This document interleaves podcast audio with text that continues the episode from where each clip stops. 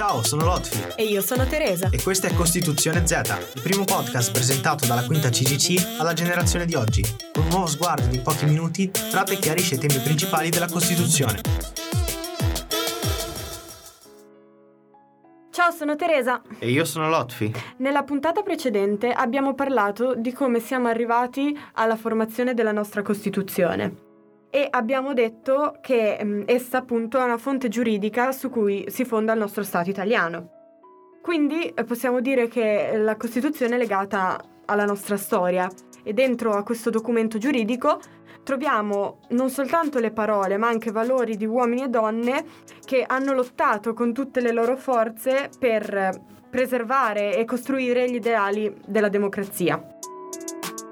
La Costituzione italiana quindi entra in vigore l'1 gennaio del 1948 e dobbiamo la nascita di questo documento all'Assemblea Costituente. La domanda che si pose la Costituente fu quale Costituzione per la Repubblica appena nata, poiché nessun partito o organo dello Stato aveva preparato una bozza di essa, ma ci si trovava di fronte a un, una pagina completamente bianca. Allora, ci sono delle parole chiave che attraverso le quali possiamo introdurre gli elementi fondamentali della nostra Costituzione. Innanzitutto, questi elementi la rendono anche diversa dalle altre. Prima di tutto è scritta, poiché sappiamo che non è trasmessa in forma orale.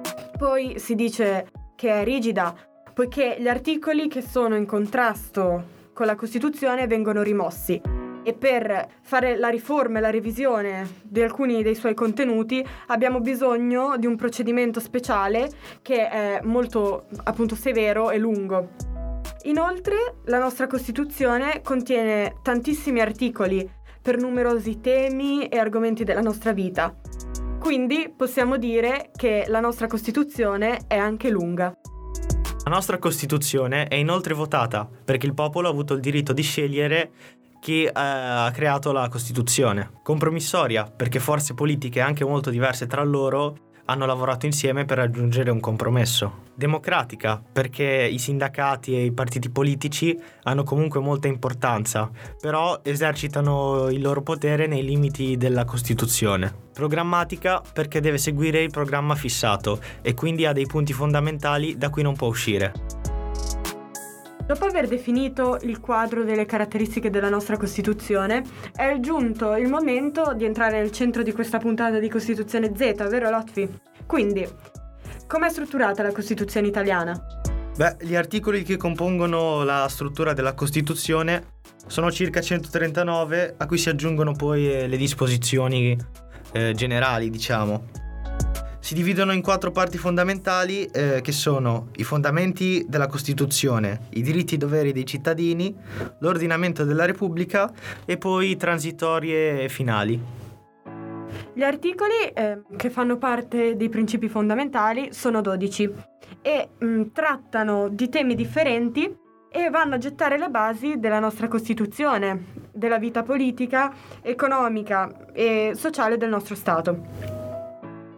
Questi articoli possiamo dire quindi che possono essere visti come la carta d'identità della nostra Repubblica. In questa sezione possiamo trovare ad esempio i diritti inviolabili dell'uomo come l'uguaglianza, il diritto al lavoro e alla libertà religiosa. Però è importante sapere che questi principi non possono essere modificati, come ad esempio ribadisce anche la Costituzione stessa.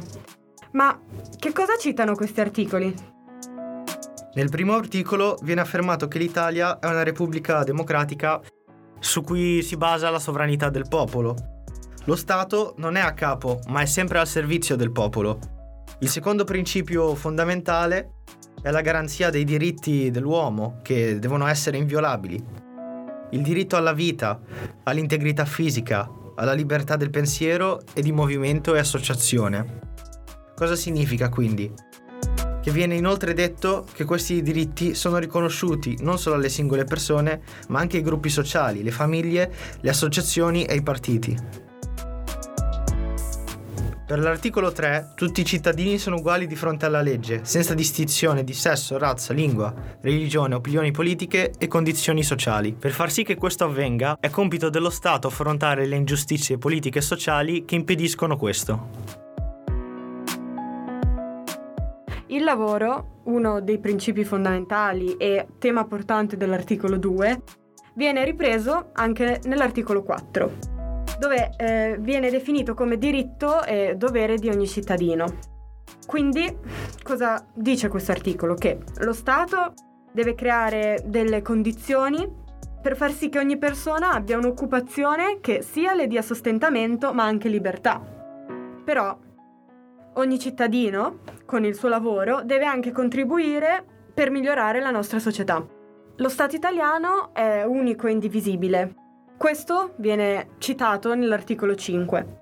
Ma nonostante lo Stato sia appunto indivisibile, Esso riconosce l'autonomia anche piccole, dei piccoli enti locali, come ad esempio i comuni, le province o le regioni. Questo perché? Perché questi enti sono più vicini ai cittadini e quindi conoscono meglio i problemi e anche i modi per risolverli dei cittadini di quel luogo. Nell'articolo 6 viene citato un altro principio fondamentale della nostra Costituzione, che è la tutela delle minoranze linguistiche.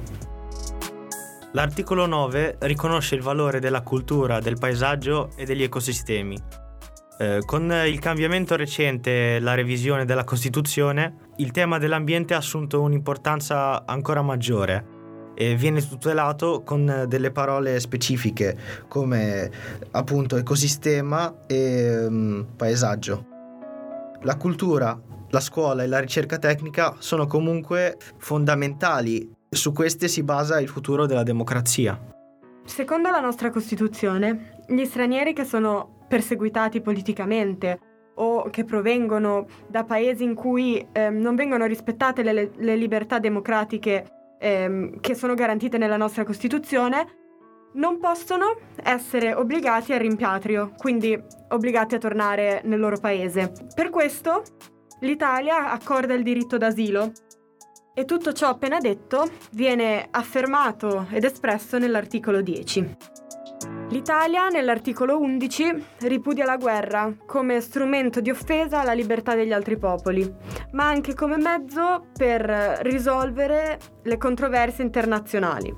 Infatti, questi contrasti vanno risolti attraverso la discussione e il dialogo all'interno di organizzazioni internazionali apposite.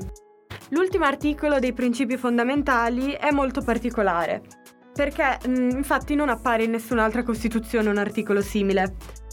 Nell'articolo 12, appunto, viene detto che il simbolo dell'unità di tutto il nostro popolo è il tricolore, cioè la bandiera italiana. Ma adesso, che cosa c'è dopo Lotfi?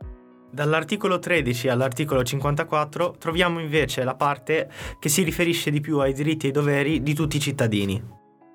Tra questi doveri troviamo quello di fedeltà alla Repubblica e alla Costituzione, che si manifesta attraverso il rispetto delle leggi. Un altro dovere dei cittadini è quello della difesa della patria, che oggi vediamo attraverso il servizio militare o quello civile. Inoltre, un diritto e un dovere fondamentale è quello del voto, poiché tramite questo il cittadino partecipa attivamente alla vita politica e sociale dello Stato. Anche il lavoro è allo stesso tempo sia un diritto che un dovere e attraverso questo l'attività di ciascuno di noi può infatti contribuire al progresso dello Stato. Collegata al precedente, troviamo il dovere di pagare appunto le tasse per contribuire alle spese pubbliche del nostro paese.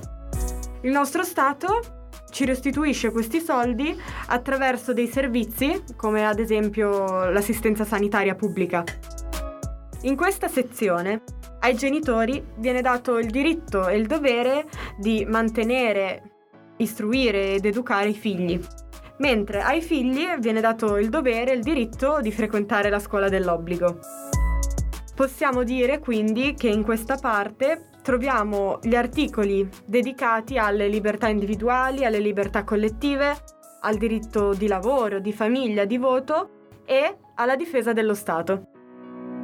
La seconda parte, che va dall'articolo 55 all'articolo 139, eh, si basa più sulla struttura della Repubblica Italiana, Inoltre vengono menzionati eh, gli organi dello Stato, come il governo, il Presidente della Repubblica, la magistratura, le regioni, le province e i comuni. Inoltre vengono anche menzionate le garanzie costituzionali, quindi possiamo trovare informazioni sul potere legislativo, esecutivo e giudiziario, ma anche sul garante, che è il Presidente della Repubblica. Nell'ultima parte, i costituenti hanno deciso di inserire le disposizioni transitorie e finali. Il loro scopo era quello di riuscire a gestire al meglio la eh, transizione dalla dittatura alla democrazia e dalla monarchia alla repubblica. Questi articoli non si ripetono una seconda volta dopo che hanno raggiunto lo scopo per cui sono stati creati. Un esempio che vi posso fare per farvi comprendere meglio può essere ad esempio il divieto di riorganizzare il Partito Nazionale Fascista. Quindi oggi a Costituzione Z abbiamo parlato insieme delle caratteristiche fondamentali e della struttura della Costituzione. Vi lasciamo quindi al prossimo episodio. Da Teresa e Lotfi. Ciao! Ciao! Per rimanere aggiornati, seguiteci sul nostro canale Instagram, Articoli Zero, il nostro account in collaborazione con la classe quinta BGC dell'Istituto Aldini Valeriani. Lasciate un like e commentate i nostri post utilizzando l'hashtag Costituzione Z. Iscrivetevi sul nostro canale di SoundCloud, Spotify e Google Podcast Costituzione Z per non perdere nessuna puntata.